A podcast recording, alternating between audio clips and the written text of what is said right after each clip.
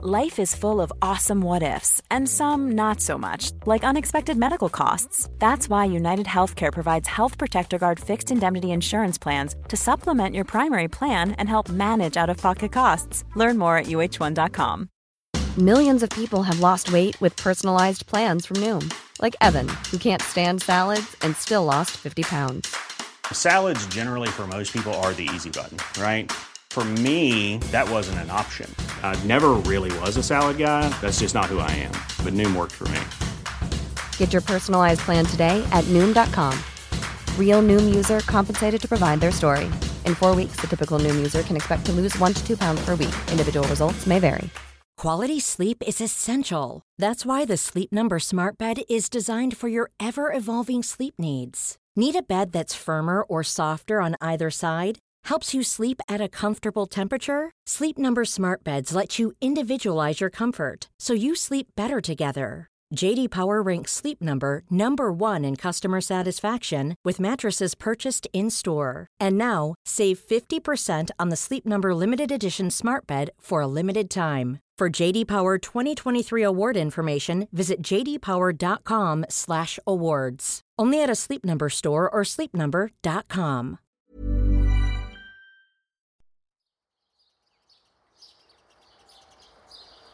Was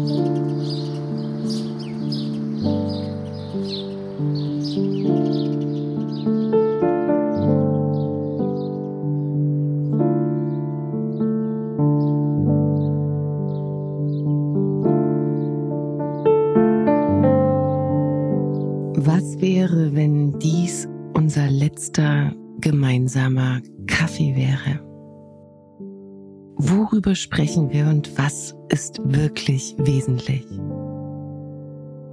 Was liegt uns so sehr am Herzen, dass wir unser Wissen, unsere Gedanken und Erfahrungen hier mit dir teilen möchten? Ich bin Viktoria Dressel und ich freue mich riesig, dass du mich gefunden hast und diesem Podcast Last Coffee Before Dying lauschst. Ich wünsche dir zutiefst Inspiration für dein Leben.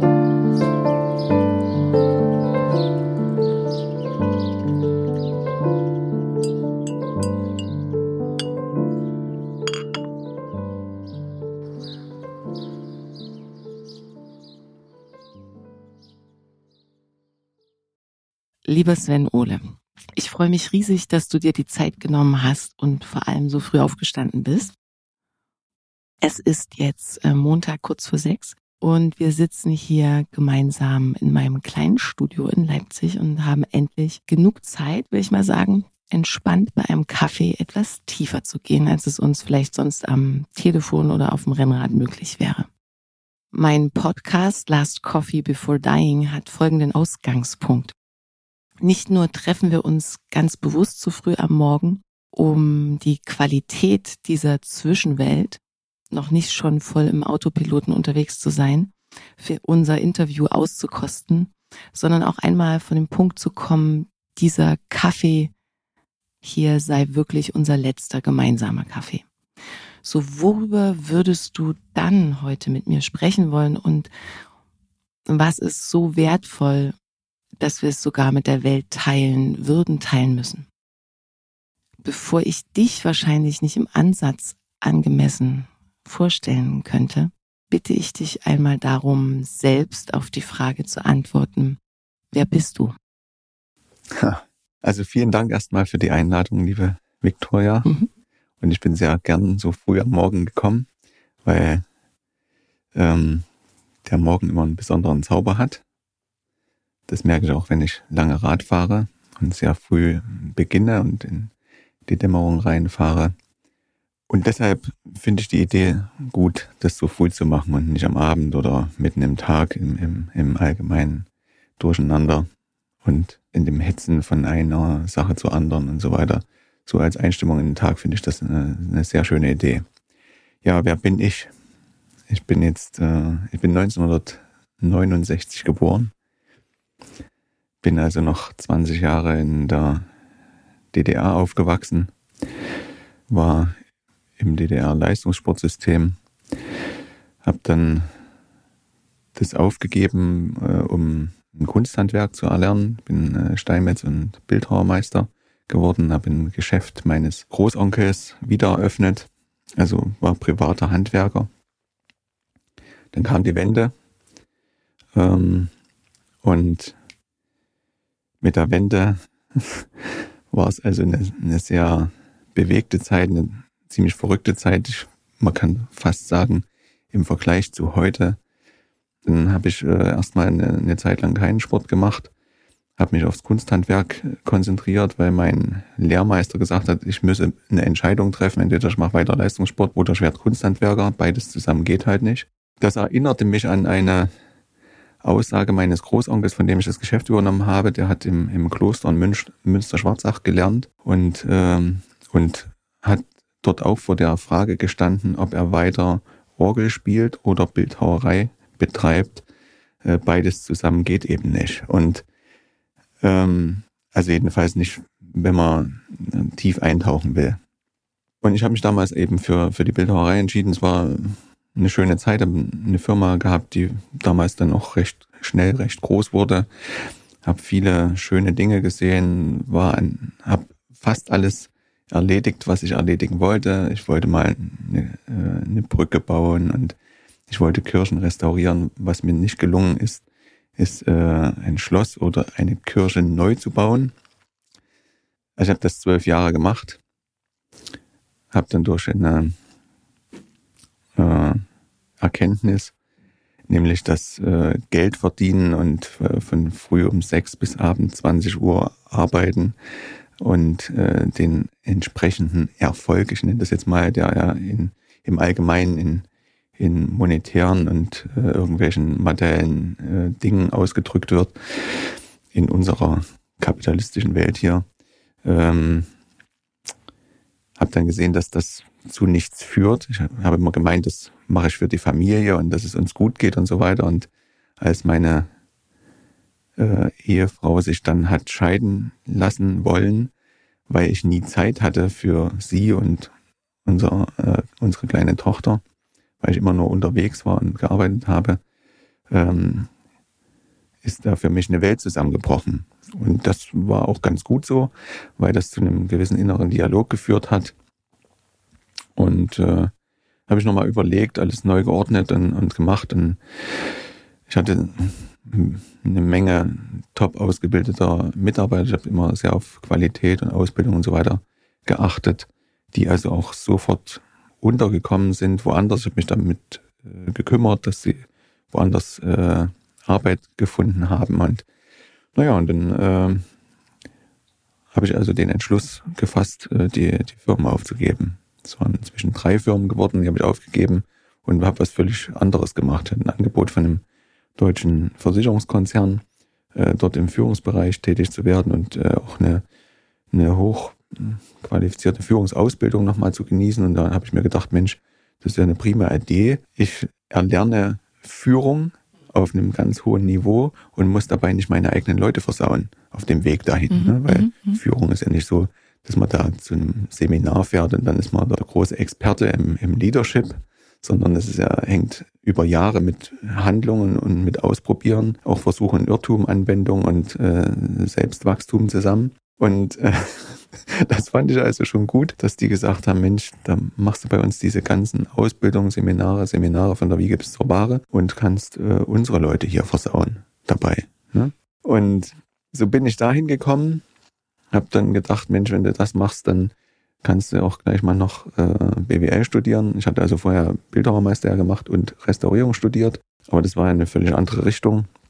Ich dachte ich, studierst mal noch BWL, das habe ich gemacht an der VWA in Gera. Habe da zwei Jahre studiert, das dritte Jahr hat mich nicht mehr interessiert, das war Verwaltungs, äh, also äh, verwaltungslastig und ich wollte nie in die Verwaltung gehen. Und bei mir hatte das sofort Anknüpfungen, bei mir sind sofort Synapsen zusammengegangen und ich musste deshalb überhaupt nicht lernen. Es hat einfach sofort sich verschaltet mit den praktischen Erfahrungen und es war eine tolle Zeit. Mhm.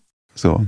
Das heißt, wenn ich dich ganz kurz unterbrechen mhm. darf, also du bist Kunsthandwerker, Bildhauer, mhm. könnte man genau. sagen? Genau, Bildhauermeister, du ja. bist ähm, Restaurator. Restaurator. Mhm. Du bist Vater, so wie ich rausgehört habe. Genau, ich bin Vater, inzwischen äh, dreifacher Vater und vierfacher Vater, wenn ich meine Stieftochter, was ich nicht so gern sage, ich, möchte die Kinder nicht äh, als in eigene und Stiefkinder einteilen, aber quasi vierfacher Vater sogar. Mhm. Ja. Und was bist du noch? Wer bist du noch?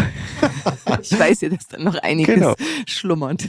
es ist, äh, es ist viel. Also das sind ja diese, diese äußeren, äußeren Sachen, aber ich wollte damit sagen, dass es eben auch Brüche gibt im Leben, die dazu führt, dass sich äh, starke Veränderungen einstellen. Klar.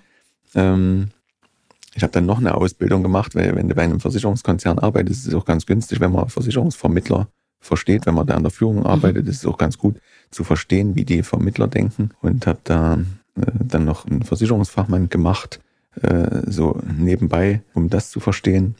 Und aber das sind ja alles nur eben irgendwelche Abschlüsse und so weiter, also nichts äh, Wichtiges eigentlich. Ne? Am Ende geht es ja immer nur darum, dass du etwas lernst und auch was behältst also mitnimmst fürs Leben. Im nicht. besten Falle. Im besten Fall, ja. Also äh, man könnte den Eindruck haben, dass viele äh, nur lernen, um irgendeinen Abschluss zu haben, damit dann irgendwas äh, äh, umzusetzen geht oder umzuwandeln geht von der Lernerei in, in Einkommen. Mhm. Ja. Mhm. Und wenn mehr Menschen herausfinden könnten, wer sie selbst sind und was sie selbst interessiert und nicht überlegen würden, was könnte ich denn machen, damit ich so und so viel Geld verdiene, damit ich mir den und jenen äh, äußerlichen Luxus gönnen kann. Wenn wir Luxus als das bezeichnen, Luxus sind Dinge, die man nicht braucht. Ne? Mhm. Also ich lerne, damit ich Geld verdiene, um mir Dinge zu, anzuschaffen, die ich nicht brauche, mhm.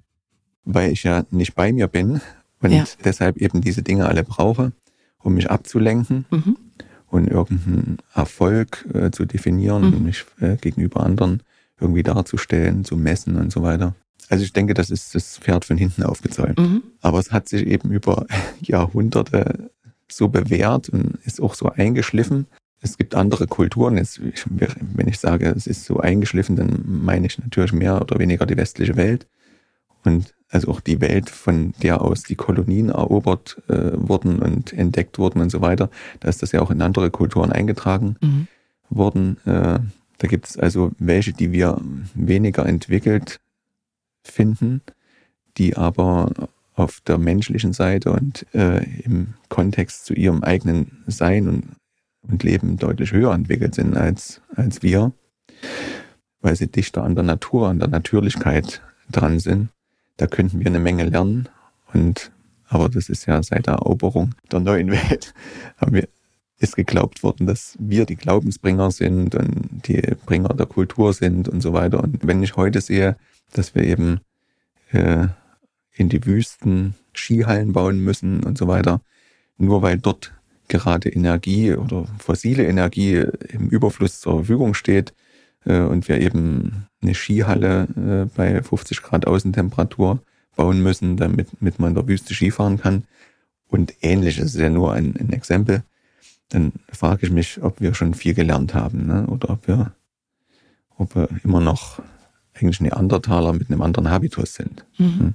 Ja, Du willst immer noch wissen, wer bin ich? Du, also du äh, spannst mich auf jeden Fall auf die Folter, aber äh, das ist äh, spannend. Ich glaube, wir greifen da sicherlich auch nochmal zurück auf den ein oder anderen Gedanken, weil ich finde es sehr interessant, darüber nachzudenken, die Frage zu stellen, was bedeutet das für uns heute konkret? Also wenn du zum Beispiel dich auf die Geschichte beziehst ne, ähm, und es in Vergleich setzt mit so einer, mit so einem Urvolk oder ursprünglicheren Volk, ne, mhm. würde das ja auch bedeuten, übersetzt, wie lange haben wir hier geschlafen und wann sind wir eigentlich bereit ähm, aufzuwachen, beziehungsweise wo stehen wir jetzt als Gesellschaft? Sind wir kurz vor dieser Ernüchterung wieder oder muss es erst noch richtig krachen? Also mal gucken, ob sich unser Gespräch dahin entwickelt. Ich möchte jetzt trotzdem den Bogen nochmal zurückholen mhm. und dich fragen, wer bist du noch? Also mhm. da gibt's ja auf jeden Fall auch eine Sache, die dich seit vielen Jahren jetzt schon bewegt oder von der du dich mehr oder weniger bewegen lassen hast und mhm. die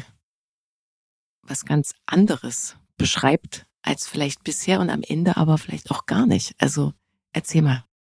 Also ich habe hab ja am Anfang gesagt, dass ich ähm, meinem Leistungssportsystem der, der DDR gewesen bin mhm. und dass ich dort ausgeschieden bin. Ähm, zum einen weil ich das Kunsthandwerk erlernen wollte, aber schon viel früher ausgeschieden bin aus diesem System, weil ich immer Heimweh hatte und deshalb nicht auf die Kinder- und Jugendsportschule, also ins Internat gehen wollte, weder mit zwölf noch mit 13. Du hattest es probiert? Das war ein ganz normaler Vorgang. Also mhm. du wurdest gesichtet an der Schule. Ja. ähm, von allen möglichen Sportarten. Wenn jetzt jemand ein bisschen mehr talentiert war äh, und für, für mehr äh, Sportarten sich geeignet hatte, haben sich die Trainer gestritten. Mhm. Und, äh, und irgendwann ist man aber doch dort gelandet, wo, wo man am besten hingepasst hat, äh, indem man auch einfach rumgewechselt hat und, mhm. und, und probiert hat. Das wurde ja stark unterstützt. Bin also mit neun Jahren ins TZ Leichtathletik in Gera aufgenommen worden. Und dann hast du da eine zweiseitige, also eine aufklappbare Urkunde bekommen. Und in der Urkunde hast du eine Verpflichtung äh, übernommen, mhm. äh, dich sowohl schulisch zu engagieren äh, als auch sportlich. Und alle, die da mit involviert waren, mussten auch unterschreiben. Also meine Klassenlehrerin, die Pionierleiterin, Direktorin der Schule, der Vorstand des äh, Deutschen Turn- und Sportbundes, mein Trainer, meine Eltern und auch ich musste unterschreiben ne, mit neun Jahren. Wir wollten ja aber auch mal raus. Wir wollten mal nach Amerika, wir wollten mal nach Asien und, äh, und so weiter. Wir wollten ja den Rest der Welt auch sehen. Und das war eben am günstigsten über den Sport möglich. Mhm. Die Leistungssportler sind halt gereist. Ja. ja. Überall hin. Aber hast du dir das schon mit neun überlegt? Das habe ich mir damals schon überlegt. Echt? Ja, schon immer ging es mir viel um meine Freiheit, also meine Bewegungsfreiheit, ne, dass ich mich austoben konnte und so weiter. Und das, das hat immer mehr äh, Fahrt aufgenommen. Also alle wussten, und das war, war ja auch so, wir sind ja nach Polen, Tschechien oder sonst wohin gereist mit dem Sport. Andere hatten Samstag Schule, wir hatten ja sechs, Mal, sechs Tage in der Woche Schule.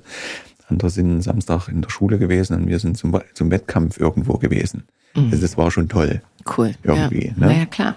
Es war nicht so, dass man das nicht nachlernen musste, aber ähm, es war irgendwie ein, ein Sonderstatus. Ich stelle mir das aber auch gerade ziemlich krass vor, weil du ja dann eigentlich aus der, ich nenne es jetzt mal hart gesagt, aus der, aus der Zelle sozusagen mhm. raus durftest genau. in die Welt. Du hast die Welt hm. gesehen und bist dann wieder zurückgekommen, aber äh, als derjenige, der die Welt gesehen hat, also hm. äh, oder eben Sachen erlebt hat, die vielleicht ja für deine Freunde oder Menschen, die dir nah waren, ja gar nicht nachzuvollziehen. Hast du darüber gesprochen oder war das eher so dein Ding? Ja, also ich, in, ich bin ja nicht in, in diese, ich bin ja nicht in diese Situation gekommen, dass ich in, äh, ins äh, nicht sozialistische Wirtschaftssystem, wie das damals hieß, also in den Westen, bin ich nicht gefahren. Mhm. Ne?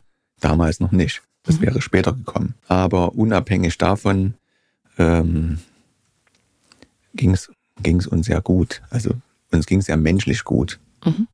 Also das ist ja heute auch nicht anders. Wenn du ans System ständig anstößt, hast du es heute genauso schwer, wie wenn du damals ans System extrem angestoßen bist. Stimmt. Ne? Ja. Das ist ja immer die Frage, wie viel Raum braucht man denn? Ich will das gar nicht gutheißen mit der Mauer. Das war großer Mist. Aber um glücklich zu sein, muss ich nicht ständig auf Reisen sein. Mhm. Also um die ganze Welt. Also das hat mit Glück ja wiederum nichts zu tun. Ja. Also richtig glücklich konnten wir schon sein. Du hast äh, weitergemacht, neun Jahre, Urkunde und dann genau. ging das los mit dem Sport. Du hast dich genau. sozusagen committed. Mit neun Jahren ging das los. Dann bin ich mit zwölf äh, zur KLS-Überprüfung gekommen, also Kinder- und Jugendsportschule hieß das, und hätte dann nach Jena auf die Sportschule gekonnt und habe aber mich dagegen entschieden, weil ich eben gar nicht von zu Hause weg wollte. Und äh, dann warst du automatisch auf dem Abstellgleis. Also da warst du quasi Volkssportler, mhm. Freizeitsportler. Also mhm. die große Idee von Olympischen Spielen und, und so weiter, das war dann quasi erledigt. Du kamst da einfach Klar. nicht leistungsmäßig mehr mit. Mhm. Also bin ich, habe ich die Sportart gewechselt, bin zum Radsport gegangen und äh, hatte dann ein gutes Jahr später das gleiche Problem. Mhm. Also musstest quasi doch, doch, es war dann quasi genau dasselbe wie nach Jena. Nur, dass du der, auch noch in der gleichen Stadt im Internat gelebt hast. Also mhm. ich hätte wieder von so gesagt, habe mich dagegen entschieden. Dann habe ich ein paar Jahre keinen Sport gemacht, nachdem ich es aufgegeben hatte. Und dann habe ich angefangen 1992 mhm. mit Karate kam ein Vertreter von einer Firma, der wollte mir was verkaufen. Dann sind wir auf den Sport zu sprechen gekommen und er hat gesagt, er hat Karate trainiert und im äh, quasi im Verborgenen zu DDR-Zeiten, da war das nämlich verboten, da waren durften nur die bewaffneten Organe Karate und Judo und sowas machen. Echt, ja? Also Judo, Sportclubs gab's und Karate war richtig verboten. Also es ist verboten gewesen. Er ist ins Gefängnis gegangen. Und das fand ich toll. Mhm, das hatte was. Und, genau. Und hab dann, äh, bin dann da hingegangen. Erst einmal in der Woche.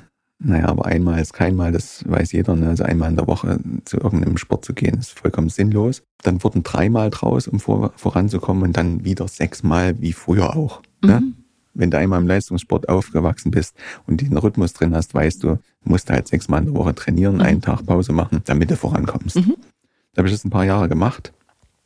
Dann habe ich meine Ehefrau kennengelernt und da war das einfach blöd, weil der 19 oder 20 Uhr erst zum Karate-Training gehst bis 22 Uhr.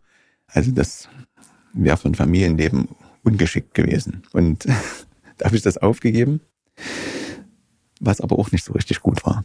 Hm? Du hast dich dann also schon zweimal jetzt eher für die Familie entschieden. Ja, ja, ich habe mich für die Familie entschieden. Das ist, ja, äh, ja, ja, genau. Ah, okay. Und ähm, nachdem ich wieder ein paar Jahre keinen Sport gemacht habe oder wenig Sport gemacht habe, so Freizeitsport und viel gereist bin bei diesem Versicherungskonzern, äh, 160 Tage im Jahr im Hotel verbracht habe und äh, wo es fünfmal am Tag Essen gab, hatte ich gut zehn Kilo zugenommen und habe mich nicht mehr wohl gefühlt. Mhm das war so ein schleichender Prozess gewesen. Wenn du über zehn Jahre zehn Kilo zunimmst, ja jedes Jahr nur ein Kilo, ne, das spürt man ja gar nicht so. Ne? Mhm. Ich bin ja nun Bildhauer, ich weiß, wie die Anatomie unten drunter aussieht. Ne? Mhm. Und wenn das alles im Speckmantel steckt, äh, dann sieht man ja die Definition des Körpers gar nicht mehr. Du weißt gar nicht mehr, wo habe ich denn überhaupt so einen Muskel, das ist alles nur eine Wurst. Mhm. Naja, das hat mir nicht gut gefallen. Also das fand ich, ich finde das, äh, also wenn ich mir einen David beispielsweise in Florenz anschaue, ne, von Michelangelo, das ist ästhetisch. Ne?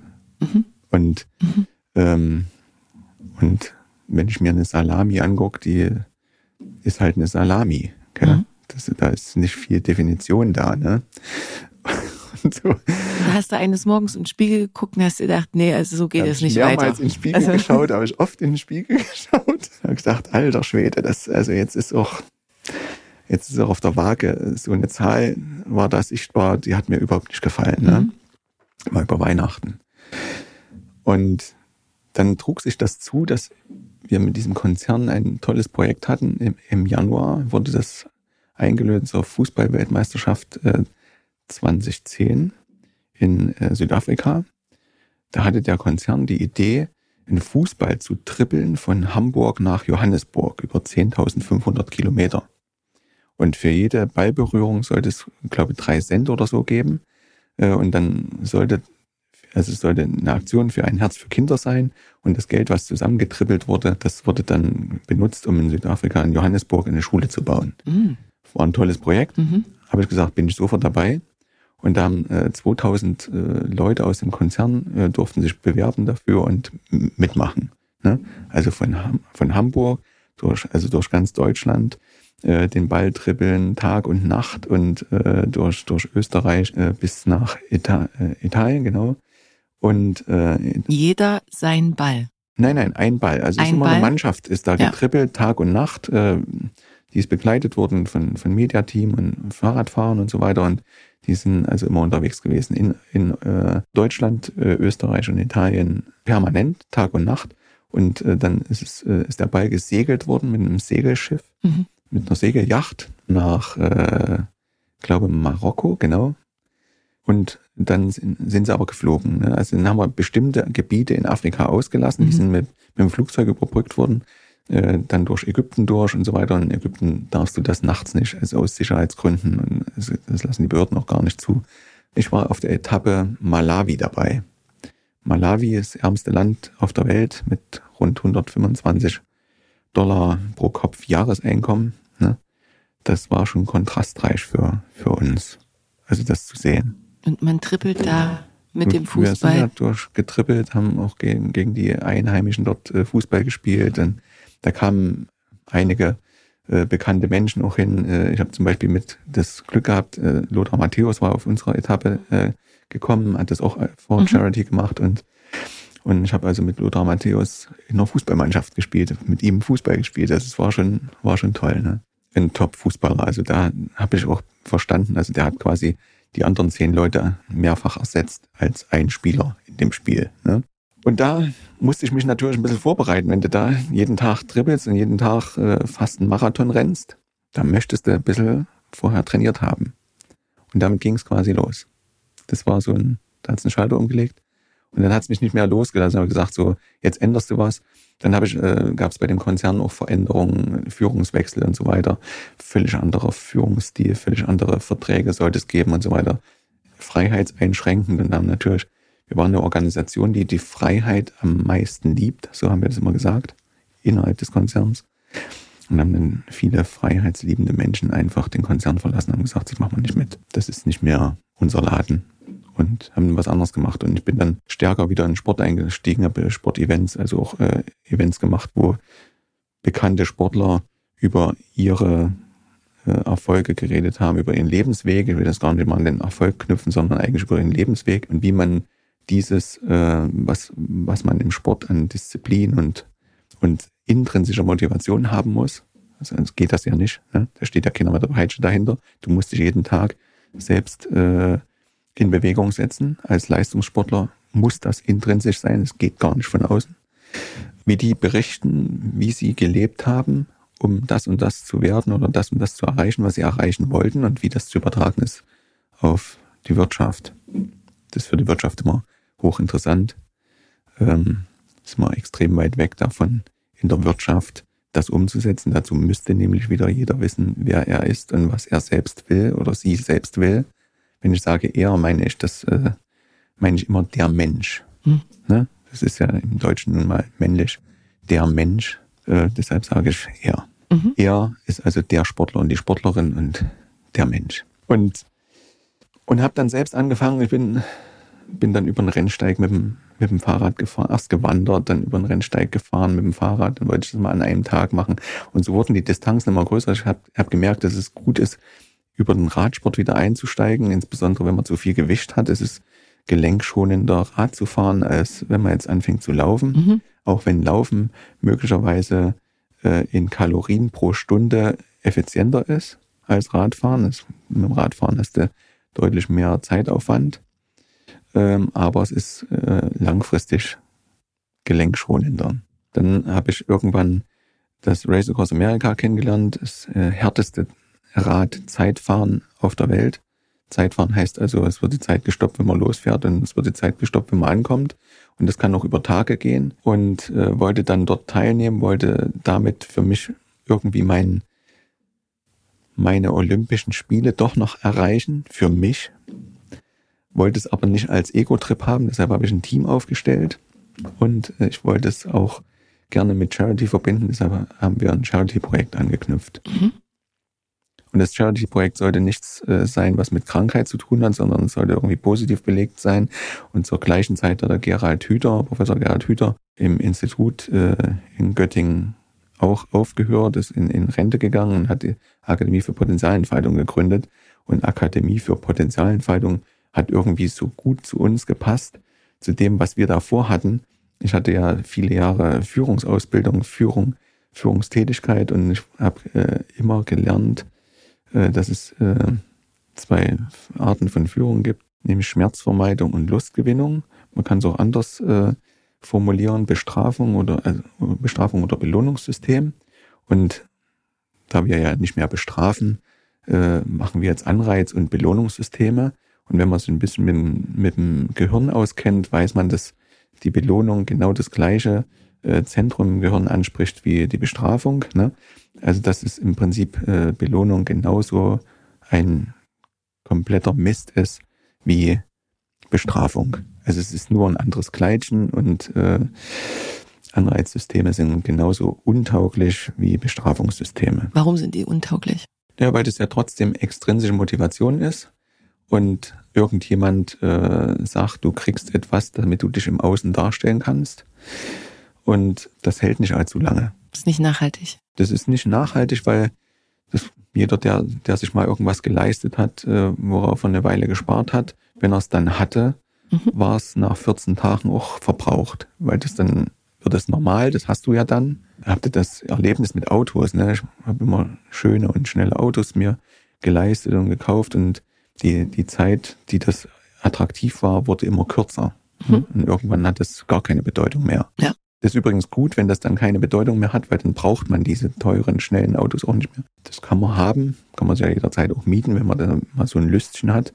Aber muss sich das nicht alles hinstellen und bezahlen und dafür äh, im Hamsterrad den ganzen Tag rennen und arbeiten, ist wie mit einem Haus, äh, ein riesiges Haus und noch größer, noch ungemütlicher, wo man sich gar nicht mehr sieht und dann braucht man vielleicht noch ein paar hundert oder tausend Kilometer entfernt noch ein zweites Haus, wo man hinflüchten kann, wenn man es hier nicht mehr aushält mit sich selbst, weil das dann dort auch wieder nicht mehr auszuhalten ist, braucht man vielleicht noch ein drittes. Ja, also so rast und ruhelos, nur weil man eben sich selbst mit sich selbst es nicht aushält. Ja. Das ist, ne? weil die intrinsische Motivation einfach nicht da ist. Mhm. Das ist ja wieder der Bogen zum Sport. Genau. Ich habe halt damals verstanden, dass es noch was anderes geben muss, außer Bestrafungs- und Belohnungssystem, weil weder Bestrafung noch Belohnung bei mir funktioniert. Mhm. Und, ähm, und Belohnung funktioniert ja auch nicht, weil wenn du es dann hast, dann willst du ja die nächste Belohnung haben und wenn es keine gibt, dann bist du auch unzufrieden. Ne, dann hast du auch wieder Schmerz. Und, und wenn du dich wieder belohnst, wird es immer nur schneller, schneller, schneller, bis auch Belohnung überhaupt nicht mehr funktioniert und viele nehmen ja dann irgendwelche Dinge ein. Ne? Und alle möglichen, alle möglichen Sachen. Ja. Formen äh, ja. gibt's da. Werden also, extrem magersüchtig, werden fresssüchtig, äh, nehmen ja. Drogen oder was weiß der Geier. Und dann rennt man dieser Möhre hinterher und, und, und, und fragt sich, warum das eben nicht mehr wirklich glücklich macht, genau. sondern dann schon wieder die nächste kommt. Und genau. dann ist der Rückschluss daraus zu sagen, oder so hast du es jetzt auch formuliert, mhm. es geht um die intrinsische Motivation. Mhm. Das Einzige, was nachhaltig ist, ist intrinsische Motivation. Was ist das für dich?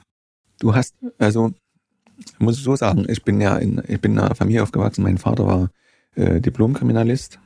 Das war ein richtig guter Kriminalist und der hat immer die Frage nach Motiv gestellt. Jetzt muss man dazu wieder sagen, in, zu DDR-Zeiten sind 98 Prozent aller Straftaten aufge, aufgeklärt worden. Da kann man sich ja mal die Zahlen von heute anschauen, liegt so ungefähr bei 25 Prozent. Also da, da war schon ein bisschen was dahinter, von der Ausbildung her und so weiter. Und es ging ums Motiv. Es geht immer ums Motiv. Meine Mutter ist Psychologin. Da kann man sich in etwa vorstellen, wie leicht ich es hatte, wenn ich was ausgefressen habe. Und ich habe viel ausgefressen, das irgendwie gut zu verpacken. Es ging also gar nicht. Mhm. Irgendwann habe ich gelernt, dass man selbst die oder dass ich selbst die Verantwortung für das alles auch übernehmen muss, was äh, was ich tue, auch wenn es Mist ist. Ja. Weil mein Vater hat mir den Glaubenssatz mitgegeben, es kommt sowieso raus. Ja? Du ja. kannst machen, was du willst. Und er hat es auch durchexerziert zu Hause und ich hatte da gar keine Chance. Ja? Mhm.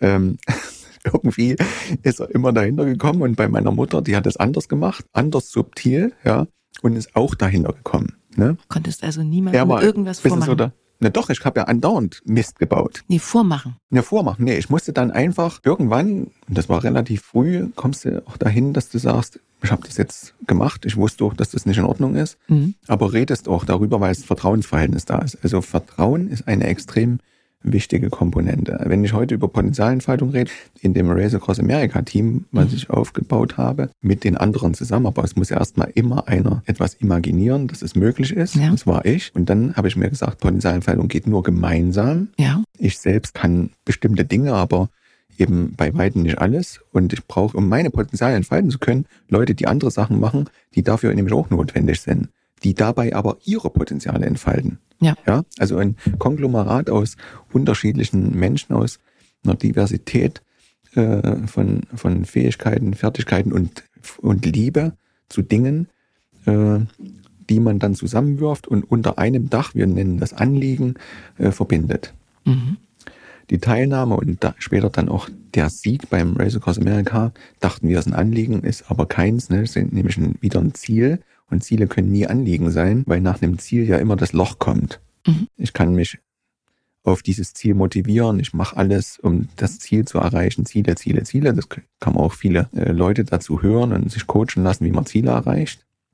Aber die Truppenteile fallen dann immer wieder auseinander, weil die sind ja nur mit dem Ziel verbunden gewesen und nicht über ein Anliegen. Ein Anliegen bedeutet etwas, äh, ich mach's mal daran fest, was ein Wissenschaftler hat, ein, der forscht der forscht meinetwegen 20 Jahre oder 30 Jahre. Manche forschen und entdecken nichts, im Anführungsstrichen nichts. Sie entdecken viel, aber nichts, was jetzt der Oberknaller ist. Und trotzdem gehen die sehr gerne jeden Tag forschen mit anderen zusammen in Teams. Sie forschen ja auch in Teams, ja? aber nicht um ein Ziel zu erreichen, sondern um etwas zu entdecken, um zu forschen. Die bleiben immer dran. Gab vor 15 oder noch länger Jahren ähm, hat ein, ein Russe Mathematik Nobelpreis für irgendein Beweisverfahren bekommen, äh, was, glaube ich, damals nur drei, vier Leute auf der Welt überhaupt nachvollziehen konnten. Und dann ist er eingeladen worden zur Nobelpreisverleihung. Und mit einer Million äh, ist das ja dotiert.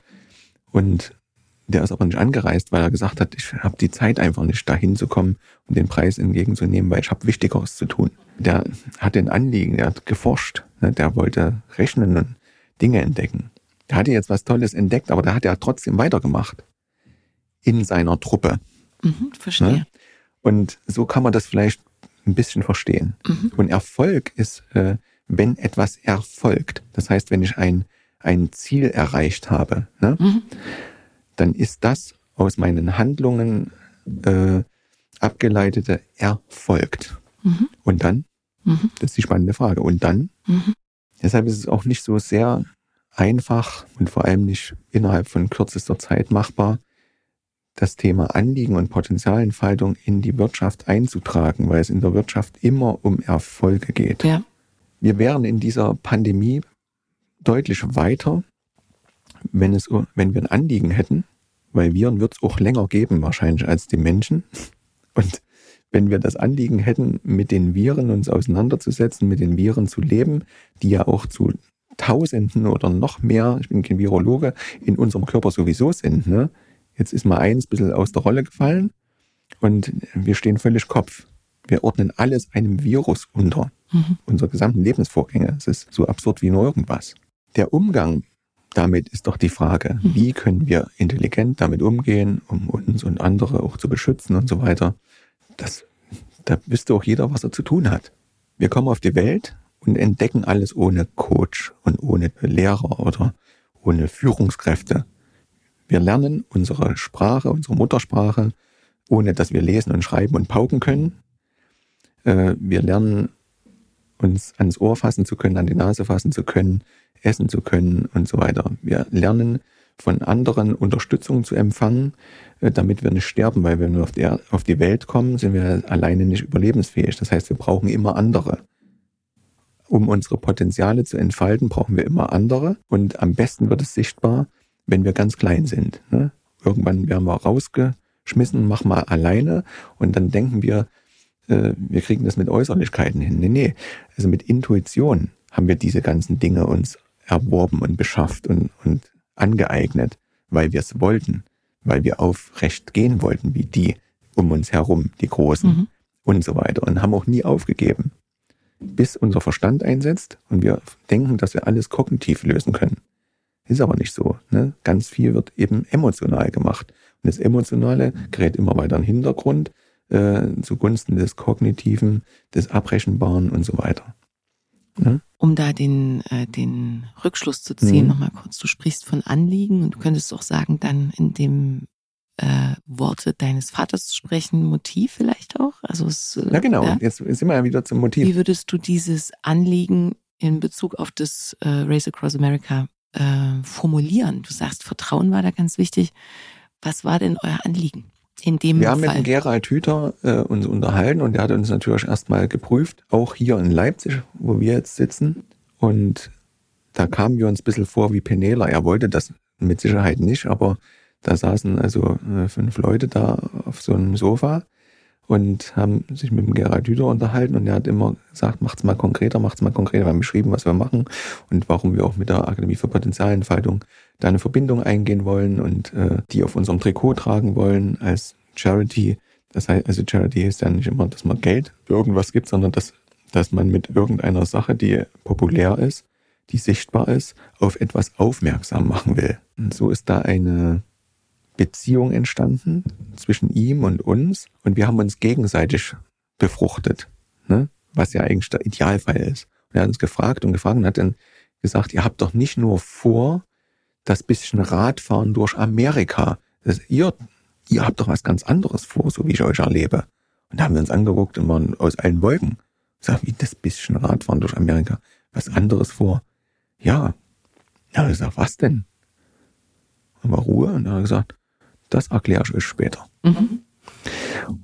Weil er gewusst hat natürlich, wenn er es uns erklärt, erzeugt das Widerstände und das und das und das. Es wäre also völlig vom Baum gegangen. Er wusste, wir müssen unsere Erkenntnisse mit Gefühl verbinden. Dann kommt Verstehen zustande. Ne? Erkenntnis und Emotionen verbunden heißt verstehen. Das würde bedeuten, wenn ich dich ganz kurz unterbrechen mhm. darf, das ist ja das, was du zu Anfang auch beschrieben hast äh, zum Thema Wissen würde das ja dann übersetzt bedeuten, dass wir, wenn du sagst, das Wissen wird nicht richtig angewandt oder missverstanden, ähm, dass wir da an der Stelle zu wenig fühlen. Genau. Wissen alleine nützt ja gar nichts. Nee. Wir haben ja Wissen, seit es, spätestens seit es das Internet gibt, äh, das ist ja auch so ein großer Meilenstein gewesen, Einführung des Internets Absolut, in ja. meinem Leben. Also Wissen ist vollkommen inflationär, deshalb funktioniert die Art und Weise der Wissensvermittlung ja heute auch ganz anders. Aber das Wissen alleine, also das ist ja alles zur, steht allen alles zur Verfügung und das nützt uns eben nichts. Das Wissen kreist in Sekundenschnelle um, um die Welt und es nützt uns nichts. Also hat Gerald Hütter euch im Grunde zum emotionalen Anliegen die Frage gestellt oder es ging eigentlich eher um diese Ebene? Er wusste, was ein Anliegen ist und wir wussten es nicht. Ja. Wir dachten, das, was wir vorhaben, ist ein Anliegen. Mhm. Er hat auch gesagt, es wäre ganz günstig, wenn wir darüber nachdenken, was wir eigentlich vorhaben, wenn wir dann auch aus Amerika zurückkommen. Und da wir mit einer sehr, sehr hohen Geschwindigkeit uns darauf vorbereitet haben und haben sie ja dann am Ende auch gewonnen. Da starten also Profis und Amateure in einer Wertung. Ne? Und wir kommen als Amateurteam aus, aus Thüringen und gewinnen das auch noch. Ja, gegen die Besten der Besten auf der Welt. Ja. Da musste schon etwas anders gelaufen sein äh, als bei anderen. Mhm. Hm? Das hing entscheidend mit diesem Prozess der Teambildung zusammen dass ich gesagt habe, für mich, gesagt habe ich ausgesprochen, äh, ich mache jetzt ein Experiment, ich will wissen, ob das ohne Schmerzvermeidung und ohne Lustgewinnung geht. Mhm. Ne? Also konnte jeder in das Team einsteigen, ohne Zertifikate, nur nach einem Gespräch. Also alle Menschen haben wir nur über Empfehlungen kennengelernt. Wir haben also über unsere Sache gesprochen, gesagt, wir könnten noch jemanden für das und für jenes brauchen. Dann haben wir alle überlegt und wer könnte denn am besten dazu passen. Und dann haben wir viele, viele Gespräche geführt. Und nach 10 bis 20 Minuten wussten beide Seiten, ob sie dabei sein wollen oder nicht und ob wir denjenigen dabei haben wollen oder nicht. Intuitiv. Dann hat sich eben ein Team aufgestellt, was durch drei Dinge im Wesentlichen verbunden war. Und zwar durch Freiheit, Vertrauen und eins äh, sah ich dann noch. Aber Freiheit und Vertrauen, das sind ganz wesentliche Aspekte dieser Gemeinschaft gewesen. Der dritte Teil ist nämlich ein sehr individueller und der heißt Souveränität. Und Souveränität ist auch wieder ein extra Thema. Souveränität hat etwas mit anderen Menschen akzeptieren können zu tun, wissen, wer ich bin, welche Fähigkeiten ich habe, welche Fähigkeiten ich in eine Gruppe einbringen kann, in diesen Fähigkeiten auch eine gewisse Sicherheit, Selbstsicherheit zu besitzen, das ist Souveränität mhm. und nicht äh, sein, also seinen Ego-Trip durchzuziehen. Ja? Mhm. Also Souveränität heißt, ich muss es ein bisschen komplexer sehen, ich weiß, wer ich bin, ich beschütze mich und ich äh, beschütze aber auch andere. Ich denke also für mich und andere, weil ich eine gewisse Ruhe in mir empfinde. Mhm. Und äh, so hat sich eine Truppe von souveränen Persönlichkeiten zusammengefunden, die dann mit Vertrauen und Freiheit miteinander umgegangen ist. Das heißt, wenn jemand gesagt hat, ich bin der Physiotherapeut, ich bin der Sportwissenschaftler, ich bin der Arzt oder sonst noch was, dann muss ich das nicht kontrollieren, da muss ich nicht nachschauen, ich bin der Media-Experte, das brauche ich doch nicht nachschauen. Es, es, selbst wenn da einer sagt, ich bin der Arzt und er ist kein Arzt, aber er ist ein sehr guter Arzt, hat nur nie Medizin studiert, ja, ist aber ein super Autodidakt. Mein Gott, also erstmal, wie oft kommt das vor? Und äh, wenn das Ergebnis zählt, ist es auch in Ordnung. Mhm. Es ist, ich sage heute nach diesem Erlebnis mit dem Race Across America, ich lasse mich lieber von einem äh, Autodidakten am offenen Herzen operieren, der also mit Leib und Seele äh, das machen will ähm, und auch kann, als von jemandem, der seinen Eltern zuliebe und weil es die Dynastie äh, äh, so erfordert, in der er aufgewachsen ist, er aber eigentlich Autos schrauben will, jetzt Mediziner geworden ist. Mhm. Ne? Der wird kein so guter Mediziner sein, wie möglicherweise derjenige, der sich das selbst angeeignet. Es ist ein überspitztes Beispiel, mache absichtlich, weil es tatsächlich so ist. Diese drei Dinge haben zusammengespielt und wir wussten gar nicht, also wir glaubten, dass wir ein Anliegen haben, hatten aber keins und das haben wir genau erfahren, nachdem wir über die Ziellinie gefahren sind, sogar schon 90 Kilometer vorher. Wir wollten nämlich 90 Kilometer vorher eigentlich gar nicht, dass es aufhört. Wir haben dann, wir waren so eine Truppe, das haben die beim Race Across America auch wohl noch nicht erlebt, die auf den letzten 90 Kilometern extrem langsam geworden ist. Da sind wir dann zu viert gefahren und da haben wir rumgebummelt und haben uns die Landschaft angeguckt. Die Crew hat gesagt, Leute, wir sind immer noch im Rennen. Wir hatten so viele Stunden, wir hatten vier Stunden Vorsprung. Wir hätten gar nicht mehr eingeholt werden können. Deshalb haben wir auch rumgebummelt und wir wollten es endlich mal genießen. Ja. Jetzt sind wir durch Amerika gefahren, 5000 Kilometer und jetzt wollten wir wenigstens die 19, letzten 90 Kilometer genießen. Und das haben wir auch gemacht. Weil wir nicht wollten, dass es aufhört. Wir wussten genau, wenn wir über die Ziellinie gefahren sind, was ist denn dann? Mhm. Dann haben wir Erfolg. Was nützt uns das denn? Überhaupt nichts. Mhm. Ne? Was ist denn dann? Was machst du denn, wenn du das härteste Zeitfahren der Welt gewonnen hast? Was machst du denn dann? Mhm. Und dafür hat man keinen Plan. Wenn man jetzt ein Anliegen hat, dann ist das nur ein Meilenstein. Da ist so ein Ziel, ein Meilenstein auf dem Weg, dein Anliegen zu verfolgen.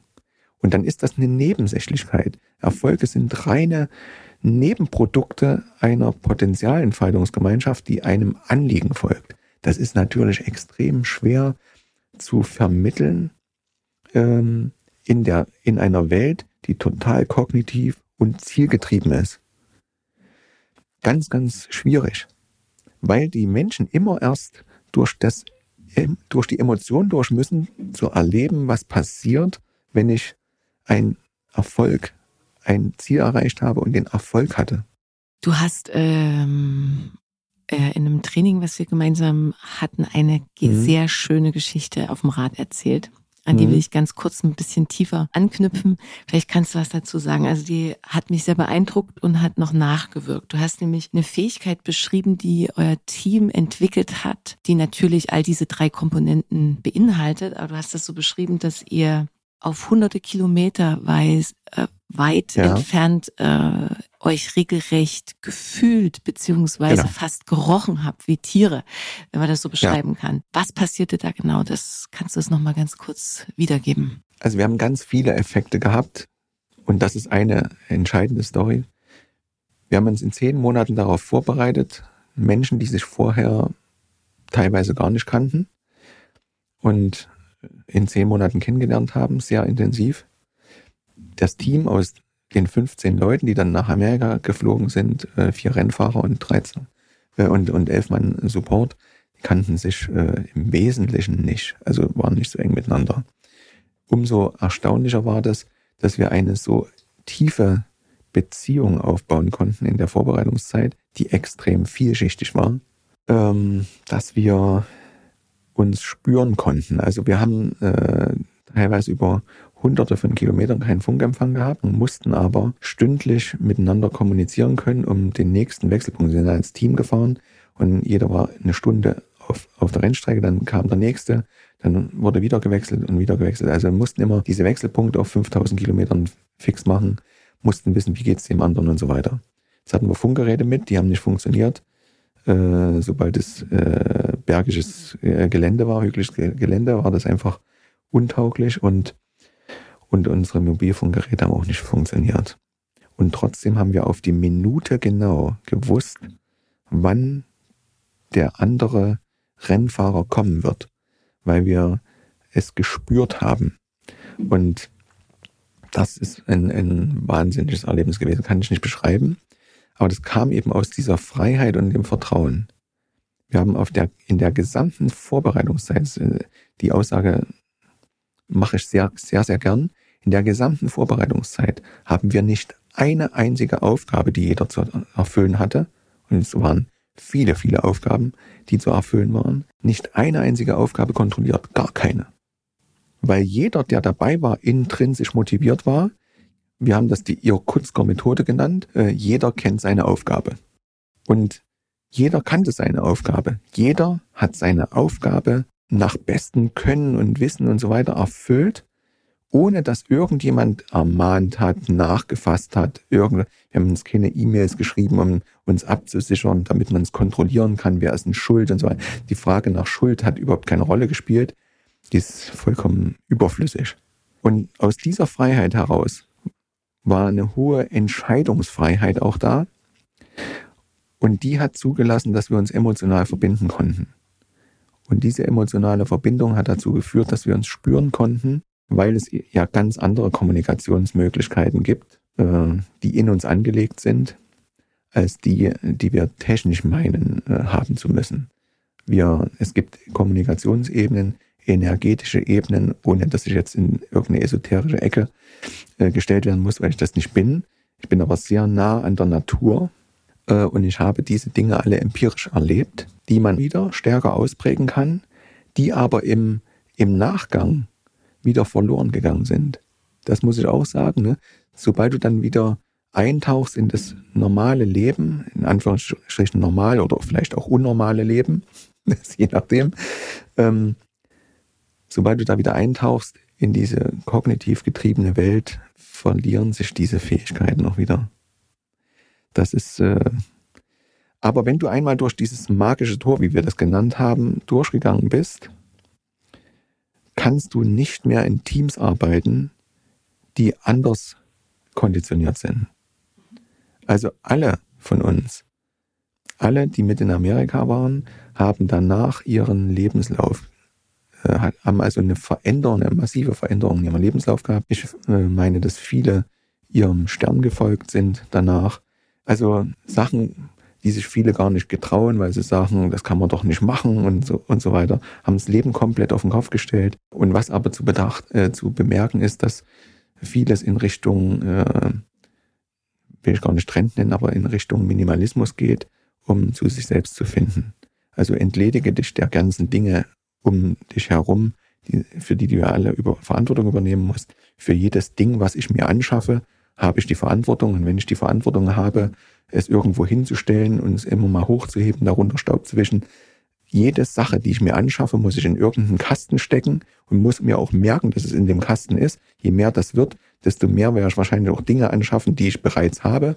Ne? Und also völlig unsinnig. Und je weniger Dinge ich habe, desto weniger Verantwortung muss ich für Dinge übernehmen und kann mehr Verantwortung für Menschen übernehmen. Eine schöne Zusammenfassung. Wir könnten ja jetzt ewig, ne, auch mhm. alleine nur über diesen Race sprechen in Anbetracht der Tatsache, dass das ja unser letzter Kaffee ist. Hm? Und du jetzt, wenn du jetzt mal nur dein, dein Scheinwerferlicht auf dieses Race Across America wirfst, was ist die Essenz, die du allen nachfolgenden Generationen aus dieser Erfahrung heraus, die ihr gemeinsam erschaffen habt, mitgeben möchtest? Wenn ich heute in solche Teams reingehe, so in der zweiten, dritten äh, Zusammenkunft, wenn die sich dann entschlossen haben, äh, sie wollen da was machen, dann kommen wir zum Motiv. Gibt es ein paar Fragen dazu und dann bearbeite ich das Thema Motiv, damit die Menschen sich selbst erstmal kennenlernen. Wer bin ich denn? Und wenn ich weiß, wer ich selbst bin, was kann ich denn für einen Beitrag in der Gemeinschaft leisten? Weil nur dann geht das. Und da kann, kann ich dann nochmal auch sagen, die Frage auflösen, wer bin ich? Also ich habe be beispielsweise ich, hab, ich bin eher jemand, der große Ideen hat und große Ideen, sich für große Ideen erwärmen kann und die auch verfolgen kann. Dinge, die sich viele nicht vorstellen können, weil mich etwas anderes eben nicht fasziniert. Das ist eben so, das ist völlig wertfrei. Manche sagen vielleicht ein Spinner, aber das treibt mich an. Und in der Regel tritt das auch ein. Wie eben der Sieg beim Race Across America, Führung ohne Schmerzen und ohne Belohnung und so. Also haben, haben das ja geschafft. Ne? Und ich bin also jemand, der gute Eigenschaften dafür hat, so eine Gruppe äh, ein bisschen zu, zu steuern. Mhm. Ne? Dass die das nicht aus dem Blick verlieren, warum sie sich miteinander verbunden haben. Und das kriege ich da dadurch gespiegelt, dass in diesen Gruppen, die das wollen, die mich als den auserwählen, der, das, der diese Aufgabe hat. Die fangen dann an und betiteln dich, die erfinden Wörter, ne, Mon General oder was weiß ich, was man mit ganz anderen Sachen verbinden könnte, aber das hat damit gar nichts zu tun. Das sind ja nur Wörter aus der Vergangenheit, die, weil auch nichts anderes einfällt, ne? die aber in etwa das beschreiben. Und jemand anderes hat eben diese Fähigkeit gar nicht, das Anschluss motiviert und ist da, sorgt dafür in der Gruppe, äh, für dieses und jenes gute Gefühl zu sorgen, dass alle miteinander gut auskommen. Der nächste ist total pragmatisch, hat einen Auftrag und den erfüllt er und bringt das ein. Und alle verbinden sich miteinander und dürfen so sein, wie sie wollen. Das ist ja das, das Tolle in so einer Potenzialentfaltung. Da wird nichts bewertet. Und dadurch kommt man ganz schnell auch zu Entscheidungen. Mhm. Ganz schnell. weil wir die Frage nach Schuld nicht stellen. Mhm. Spannend, ja. Sobald du die Frage nach Schuld nicht stellst, kannst du dich, wenn du einen Fehler gemacht hast, sofort auf die Lösung des Problems konzentrieren, mhm. anstelle zu überlegen, wer daran schuld ist mhm. und die Verantwortung übernehmen soll und so weiter. Alle übernehmen gleichermaßen Verantwortung für das, was man davor hat. Jeder ist intrinsisch anders motiviert. Und wenn wir das Motiv erarbeiten, wird das auch freigestellt, ob jemand über seine Motive reden will oder nicht. Weil das überhaupt keine Bedeutung hat, welche Motive jeder Einzelne hat. Das hat überhaupt keine Bedeutung für die anderen. Das ist vollkommen uninteressant. Der Einzelne ist gar nicht wirklich wichtig in dem Sinne. Der ist für sich wichtig. Für sich selbst. Für sich ist er ganz wichtig, ja. ne? dass er weiß, was treibt mich an. Hm. Es kann sogar sein, dass das Motiv sich mehrmals ändert unterwegs. Mhm. Und wenn man Anliegen ver verfolgt, wird sich das Motiv hundertprozentig x-mal ändern. Ja. Ne? Ja. Weil ich alleine schon durch die Lebensdekaden mich in anderen äh, Körpern wiederfinde mhm. als Mensch. Ne? Mhm. Und aufgrund eines gewissen Reife- und Alterungsprozesses natürlich ich andere Motive zu anderen Motiven in mir gelange. In der Resonanz mit mir selbst, mit meinem Körper, mit der Natur. Und deshalb sind die Motive nur für den Einzelnen wichtig, aber nicht für das Team. Wichtig ist nur, dass der Einzelne für das Anliegen sich immer wieder in Bewegung setzen kann und dafür ein persönliches Motiv hat. Das ist alles. Warum ich äh, gesagt habe, dass extrinsische Motivation so schlecht ist, eben Belohnungssystem auch so schlecht ist, weil das Schlimme daran ist, dass extrinsische Motivation jegliche intrinsische Motivation behindert und abtötet. Killt, ja. ja. Mhm. Jetzt kommen wir aus einer Zeit, in der ganz viele Motivationstrainer aufgetreten sind und so weiter. Natürlich, weil sie es auch noch nicht besser wussten. Ne? Mhm. Und haben die Massen begeistert. Und die beste extrinsische Motivation, alles messbar, kann man alles nachlesen, hält zwei, maximal drei Tage. Wenn sie richtig gut war. Wenn sie angekommen ist irgendwo. Und danach wird sie von den Alltäglichkeiten wieder überlagert und du bist genau da, wo du vorher warst. Ich meine, dass, dass man dieses nur gut hinkriegt, wenn man jemanden hat in seinem Leben, von dem man bedingungslos geliebt wurde oder wird. Oh, krass. Das Einzige, was ein Motiv sein kann, ist Liebe. Das einzige wahre Motiv ist Liebe. Hm? Wie schön. Was, ja, was, was immer anhält. Ja. Könnte man an ganz vielen Beispielen, könnte ich das ganz leicht auch anschaulich machen, wenn das nicht den Rahmen sprengen würde. Man kann es mal mitnehmen und kann sich auch selber damit befassen, dann hat man ja auch was getan. Ne? Das einzige Mo wahre Motiv ist Liebe. Und wenn ich Liebe empfangen habe, und zwar egal wer ich bin und wie ich bin, egal was ich ausfresse und egal was ich mache, dann werde ich eine, eine innere Kraft besitzen, die mich mit den Problemstellungen des Lebens äh, klarkommen lässt. Da ist es sogar so, philosophisch gesagt, äh, Gott schenke mir äh, viele Herausforderungen, dass ich an denen wachsen kann. Weil in persönlicher Entwicklung habe ich niemals in Zeiten des Erfolgs oder wo es mir gut geht. Ne? Persönlichkeitsentwicklung findet immer statt in den Zeiten, in denen es einem nicht so gut geht. Und wenn man so Zwischenziele erreicht, so Erfolg erreicht, dann gibt einen der Erfolg Beton in die Brust, um den nächsten Herausforderungen gewachsen zu sein. Aber der Kern der Sache ist immer, dass ich Liebe empfangen habe, bedingungslos, nicht für Leistung, weil ich das toll gelernt habe im, in der Schule oder im Kindergarten ein tolles Gedicht aufgesagt habe oder sonst irgendwas, oder nie aufgefallen bin, keinen Eintrag hatte oder sonst irgendwas, das ist alles Uns Unsinn, sondern wenn ich für meine Einträge, also trotz meiner Einträge äh, geliebt worden bin, äh, trotzdem ich hier und da versagt habe, äh, geliebt worden bin und auch geliebt worden bin, wenn ich ganz toll war. Ne?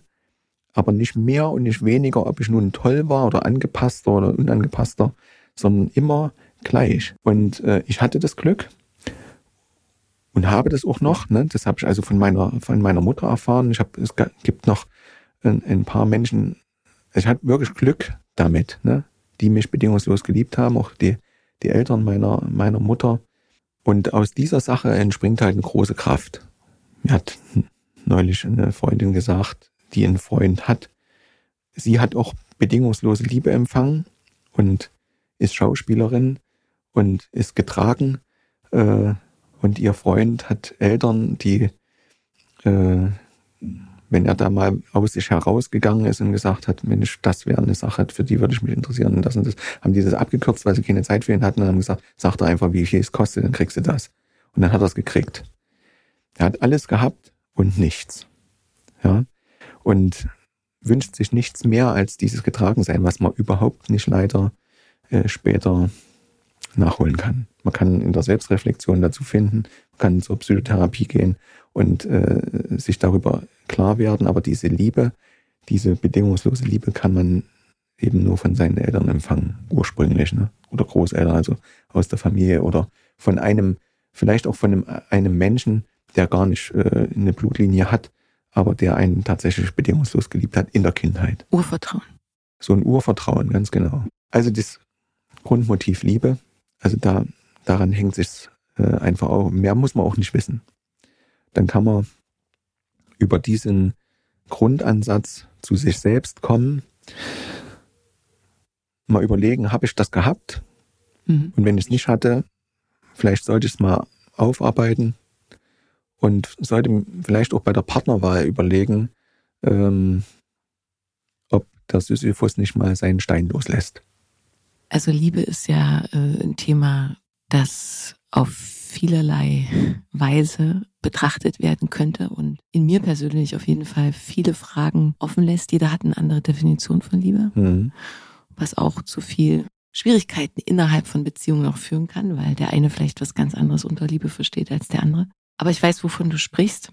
Von diesem, vielleicht auch dieser Energie, die alles zusammenhält, das vielleicht auch der größere Sinn, warum wir hier überhaupt sind und all das machen, weil es etwas gibt, was uns trägt, alle.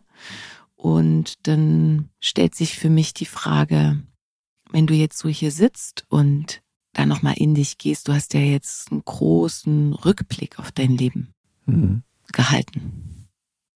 Ja in Bezug auf die Liebe. Wie liebst du? Hm.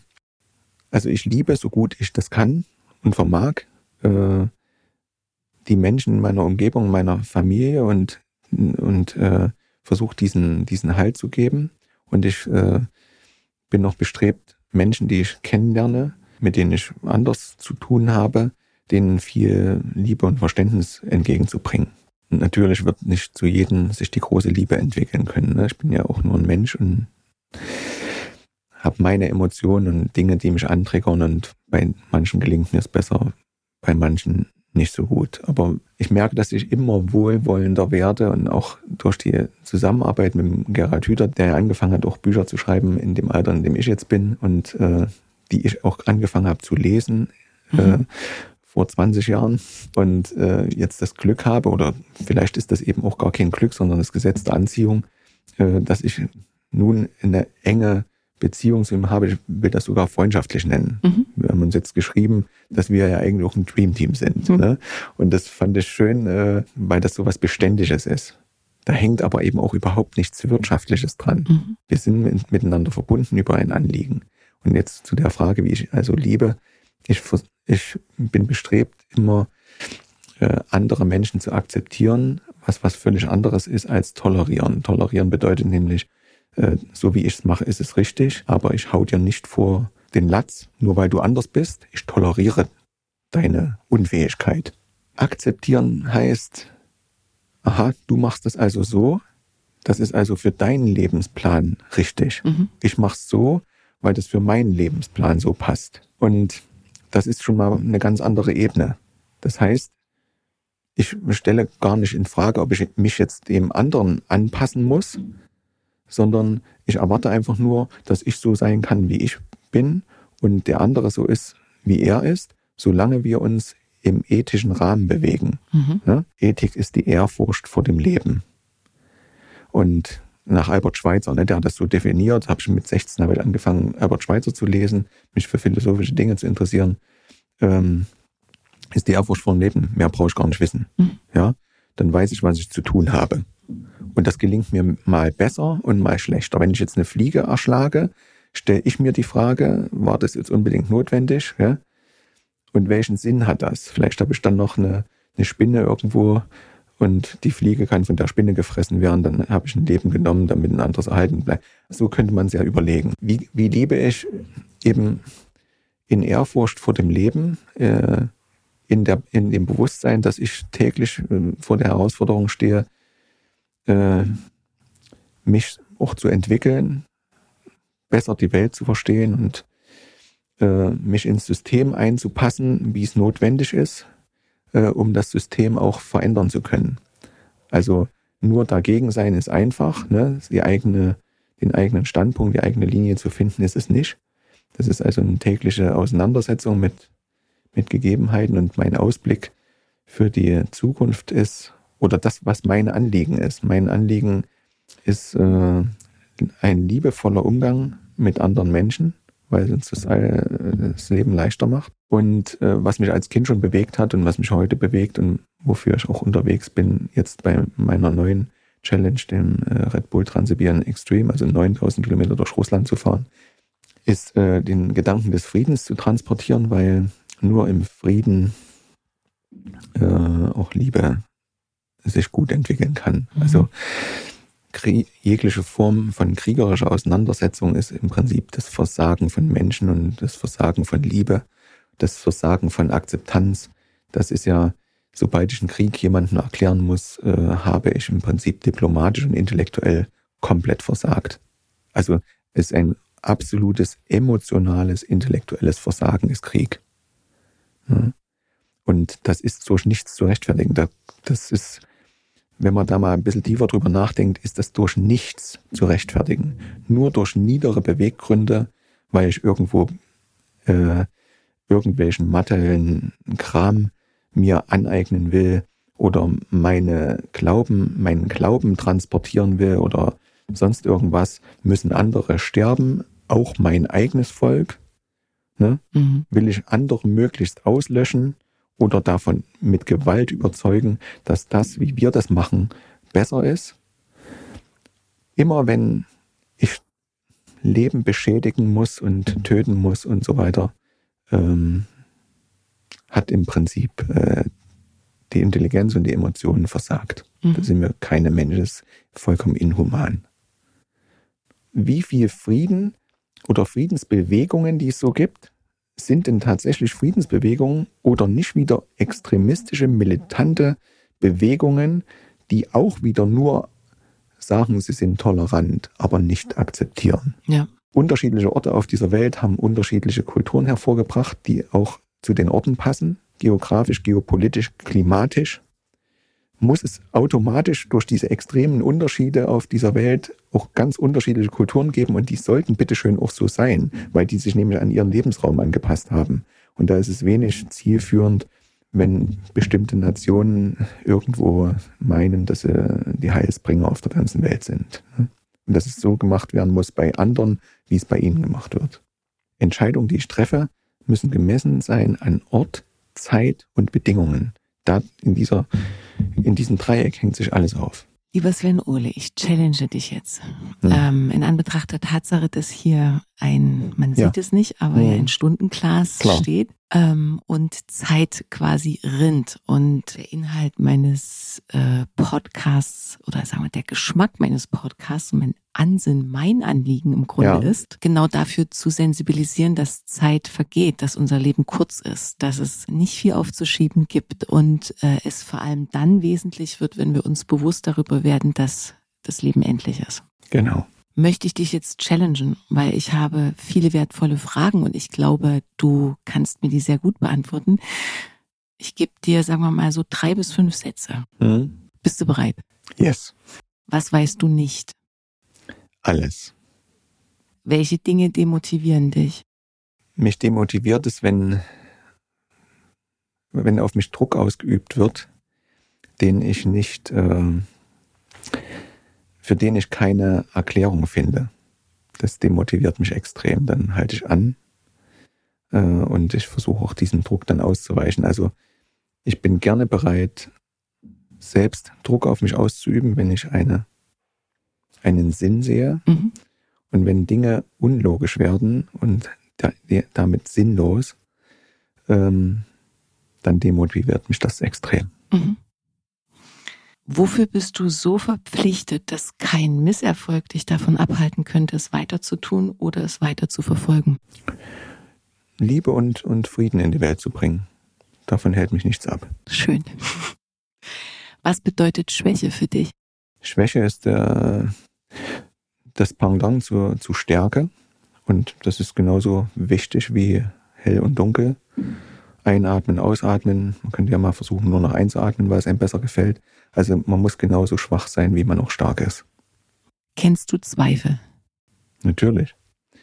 Ähm, jede, jeder neuen Idee äh, wohnen noch ganz viele Zweifel inne, aber der, die intrinsische Motivation, vorwärts zu kommen, muss ein bisschen stärker sein. Also die Liebe zu der, zu der Idee muss ein bisschen stärker sein als die Zweifel. Mhm. Aber Zweifel sind natürlich immer da.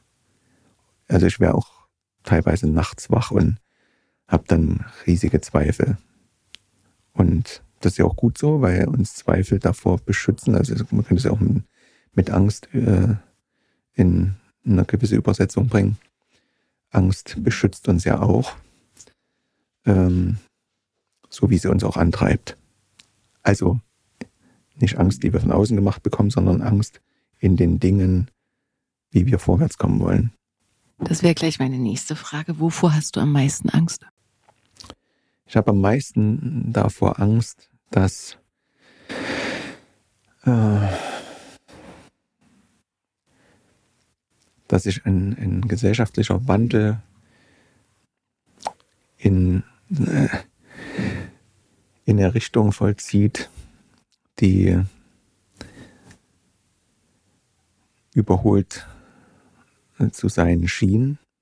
Das heißt, in, in enge Strukturen, äh, wenn die Mauer nicht mehr als Mauer, als gemauerte oder betonierte Mauer entsteht, sondern als Mauer äh, von, von Angst, irgendetwas falsch zu machen, weil dann äh, alles anhält. Also Freiheit ist ein sehr hohes Gut und äh, sobald die Freiheit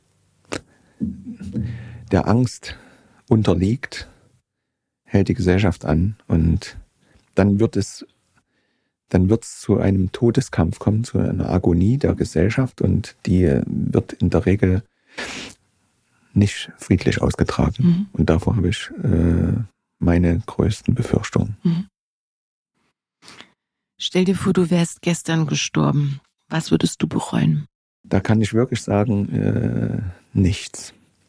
Weil mich die äh, Fehler, die ich gemacht habe, die Leichen, die ich im Keller habe, sage ich immer, ähm, die habe ich lieb gewonnen, weil die mich ja zu, auch zu einem bestimmten Teil zu dem gemacht haben, was ich heute bin. Und wenn ich glaube, dass ich äh, keine Fehler gemacht habe oder hätte keine Fehler machen sollen, habe ich das Leben nicht verstanden.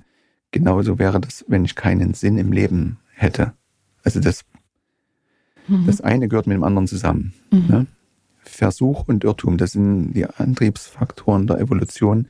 Und ich muss es eben nehmen, wie es ist. Ne? Ich bin niemand, der sagt, das will ich mal dann und dann machen oder dann und dann. Nee. Es ist alles in Ordnung, wie es ist. Und wenn es eben heute oder morgen zu Ende ist, ist es auch gut. Ne? Wir haben es sowieso nicht in der Hand. Mhm. Nehmen wir mal an, du, du wärst jetzt gestern gestorben und du hättest einen Schuss Leben, ja, das du bekommst. Jetzt. Du kriegst mhm. jetzt noch mal einen Schuss. So. Mhm. Und kehrst zum Leben zurück. Wofür hättest du dann heute den Mut, der dir während du lebendig warst vielleicht fehlte?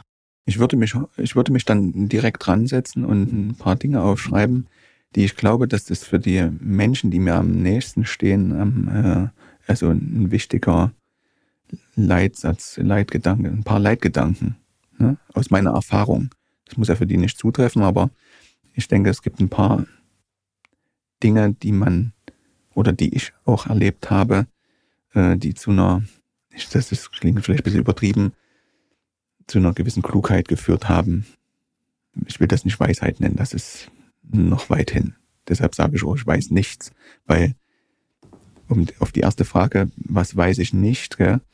Ähm, meine Mutter hat mir mal erklärt, hat die, die Menschen, die also einen Horizont haben eines Kirschkerns, die werden immer glauben, dass sie alles wissen, ja, weil sie den Kirschkern ja überblicken können. Und je mehr ich weiß und je mehr ein Mensch weiß, desto weiter rückt der Horizont natürlich in die Ferne und desto differenziert, differenzierter wird der Mensch natürlich auch und weiß, was er alles nicht weiß. Und deshalb sage ich, ich weiß gar nichts. Na? Welchen Rat würdest du dir selbst geben, so wie du hier jetzt gerade sitzt, wenn du nach deinem Tod zu diesem Moment jetzt zurückkehren könntest? Die Frage kann ich tatsächlich nicht beantworten. okay. Ähm, noch drei. Mhm. Wenn du wüsstest, dass Leben nicht nur Rosen, sondern auch Dornen bedeutet und du müsstest diese Dornen wählen, welche würdest du wählen? Also welchen Schmerz würdest du wählen oder ja dazu sagen? Da bin ich ein bisschen auch durch meine kunstgeschichtliche Bildung ja auch an verschiedenen Glaubensfragen dran gewesen, weil Kunstgeschichte immer eng mit in unserer äh, Welt mit dem christlichen Glauben zu tun hat. Und ähm, da muss ich eben sagen, dass, äh, obwohl ich ja Athe ich bin Atheist, gell? aber ich sag mal, es hat einen liebevollen Menschen, wenn es einer gewesen ist, äh, gegeben. Äh, und das ist eben Jesus Christus, ne, der sein Leben eingesetzt hat. Und welchen Schmerz er dafür ertragen musste, wissen wir ja alle. Und bis hin zum Einsatz des Lebens. Und er hat zum Schluss seinen Vater wohl gebeten, äh, denen, die ihn, ihm das Martyrium auferlegt haben, zu vergeben, ähm, weil sie nicht wissen, was sie tun. Und so kann ich das auch nur sagen. Also das, besser kann man das eigentlich nicht zusammenfassen. Ich bin, bin gewillt, jeden Schmerz zu ertragen wenn er denn äh, dazugehört. Ich will nicht jeden Schmerz erzeugen, klar, aber wenn er denn kommt, werde ich ihn annehmen. Das, was willst du denn machen? Du kannst es annehmen oder du nimmst es nicht an, bist, du nimmst es an und kannst den Rest Glück in dieser Annahme dieser Bedingungen empfinden oder du bist ständig im, im Kampf und, und spuckst im Prinzip dein Leben aus. Deshalb muss es nehmen, wie es ist. Gab es da schon mal einen Moment in deinem Leben, wo du gesagt hast, da muss ich mich jetzt entscheiden? Da muss ich mich entscheiden, ob es. Also sozusagen, wo der Schmerz einfach richtig immanent war und wo du dann also endlich entscheiden musstest, ähm, möchte ich hier dennoch, weil ich ja weiß, dass ich weiterlebe und dass ich lebe, diesen, dieses Glück aber auch wieder, also mich wieder für das Glück und für die schönen Dinge oder für die Freude oder für für die Liebe auch wieder zu öffnen. Ähm, Gab es da schon mal so einen Moment, wo du dich entscheiden musstest oder kann man das gar nicht so sagen? Doch, äh, kann ich ganz klar sagen. Häufig ist es ja so, dass Menschen aus äh, Trennungen und äh, Beziehungen, die vor den Baum gegangen sind, äh, hervorgehen und sagen, dann äh, muss ich das beim nächsten Mal anders angehen, da muss ich, äh, da kann ich nicht so viel Vertrauen entgegenbringen und dann wird immer weniger Vertrauen, immer weniger Vertrauen. Die Grundfrage, die man sich stellen muss, ist, wenn ich mit einem Menschen eine Erfahrung gemacht habe äh, und die mir Leid zugefügt hat, äh, dann heißt es doch nicht, dann kann ich das doch nicht auf acht Milliarden andere Menschen übertragen. Ne? Das ist, das wäre also die, die falsche Herausgehensweise. Also natürlich hat mir das äh, den Boden entzogen, äh, als meine Frau, die mich, die mir viele schöne Briefe geschrieben hat äh, und die ich sehr geliebt habe und die mich sehr geliebt hat, als die von, von heute auf morgen äh, diese Liebe verloren hatte und, und äh, gehen musste. Ein sehr gutes Verhältnis auch im, im, Anschluss gehabt, aber das hat mir einen Boden entzogen, weil es auch mich so machtlos ge äh, gemacht hat. Aber deshalb wäre es doch Unsinn zu glauben, dass man nicht mehr vertrauen kann und in der nächsten Beziehung nicht mehr so viel Liebe einbringt, äh, damit man nicht wieder enttäuscht wird. Also ähm, es ist eben so, jedes, jede neue Beziehung, jeder neue Mensch, jede neue Liebe ist eine vollkommen andere Liebe und da muss ich nicht die alten Zöpfe aus der Vergangenheit rein übertragen. Ja, es ist ja, sagen wir mal, nur der Moment, wo du dich unbewusst, meistens ja sehr unbewusst ähm, vor dem Schmerz vermeintlich schützen willst, damit es eben nicht nochmal so weh tut, Genau. Äh, wie du das schon erlebt hast und, und, und sich dann aber eben zu motivieren oder zu ähm, wieder aufzumachen, das ist ja, ja, äh, eine große, eine große Herausforderung. Ja, kann man schön bildhaft machen. Mhm. Jeder kennt äh, so eine Amplitude vom Mhm. EKG, ne? Mhm. Äh, die schlägt immer schön aus, ne? Mhm. Nach oben und nach unten. Mhm. Es muss nämlich auch so weit runter gehen, wie es nach oben geht. Ja. Wenn ich die Höhen mitnehmen will, muss ich auch die Tiefen haben. Es ist ja alles auf Ausgeglichenheit in der Welt angelegt. Ne? Mhm. Habe ich viel Erfolg, habe ich viel Misserfolg und so weiter. Ja. Hoch und runter, hoch und runter. Und manche versuchen dann unten das abzukürzen, sagen, ich will nicht so tief runter. Ne? Äh, Genau. beim nächsten Mal bin ich schlauer, dann geht's aber auch nicht mehr so weit hoch. Mhm. Ja?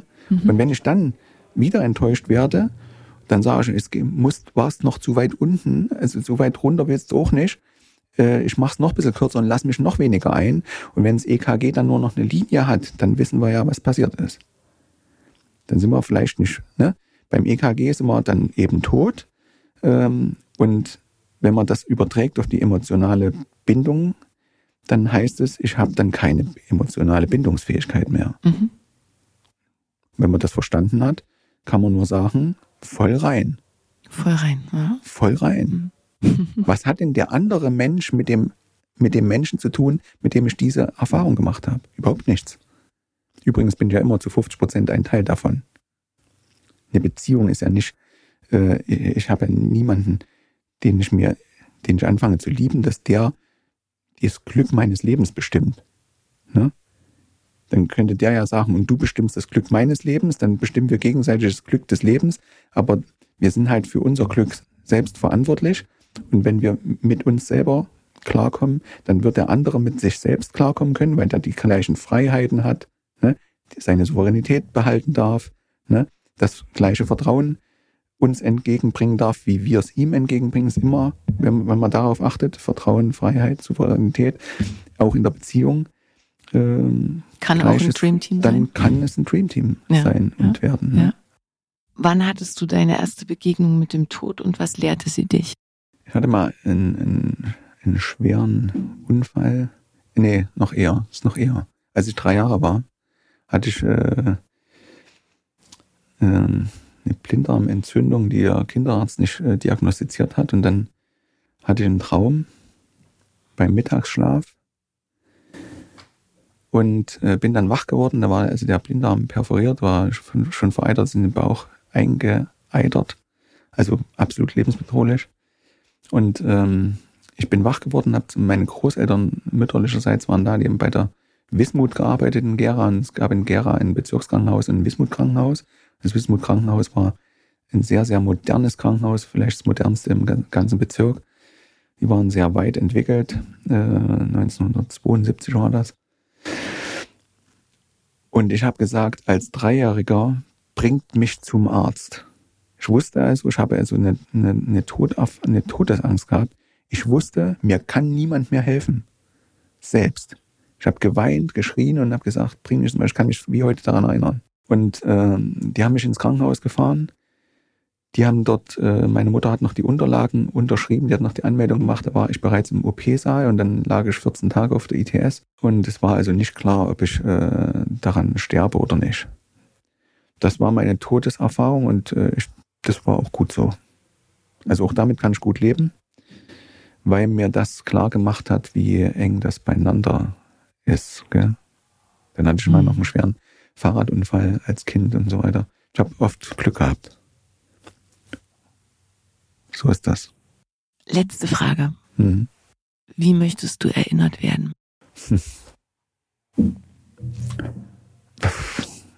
Bestenfalls als äh, liebenden, friedlichen Menschen, der ein bisschen durchgeknallt war. Aber und auch äh, manchmal ein bisschen streng sicherlich, ne?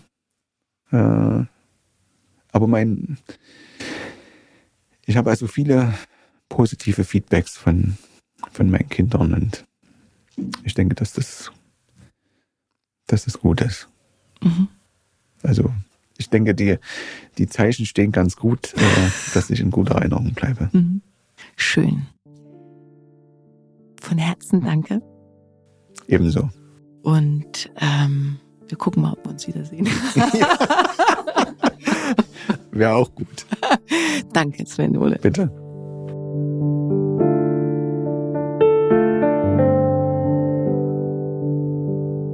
Ich hoffe sehr, dass dir dieser Podcast gefallen hat und dass du Inspirationen und Erkenntnisse für dich mitnehmen konntest. Was hat dich besonders berührt? Was nimmst du für dich mit? Ich freue mich sehr, wenn du dein Feedback direkt unter dem Beitrag teilst und ihn gern auch an deine Freunde weiterleitest.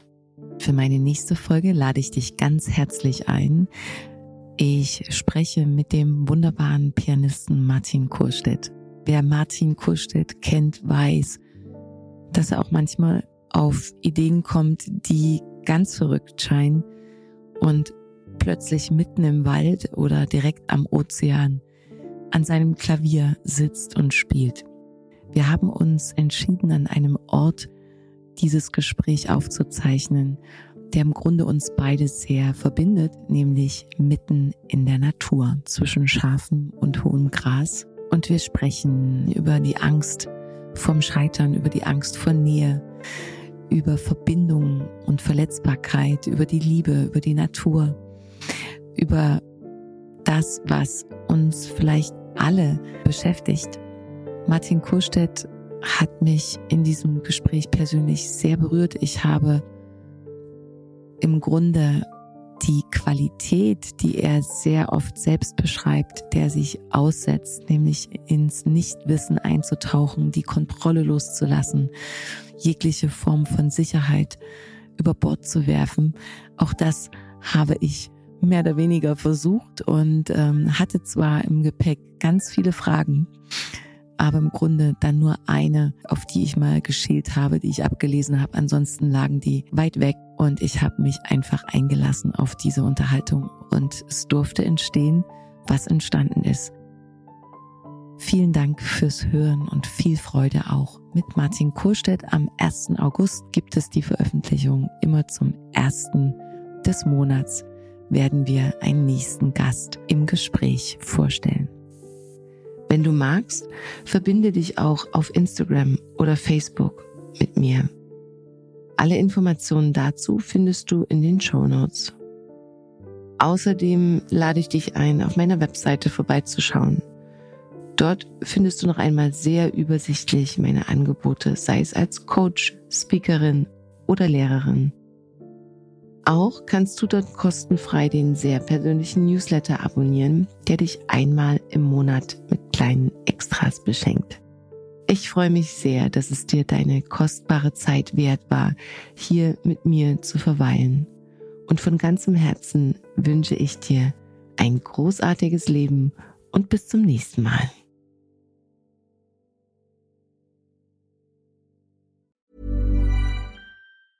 Hi, I'm Daniel, founder of Pretty Litter. Did you know cats tend to hide symptoms of sickness and pain? I learned this the hard way after losing my cat, Gingy. So I created Pretty Litter, a health monitoring litter that helps detect early signs of illness by changing colors, saving you money and potentially your cat's life. Pretty Litter is veterinarian developed, and it's the easiest way to keep tabs on your fur baby's health right at home. Go to prettylitter.com and use code ACAST for 20% off your first order and a free cat toy. Terms and conditions apply. See site for details.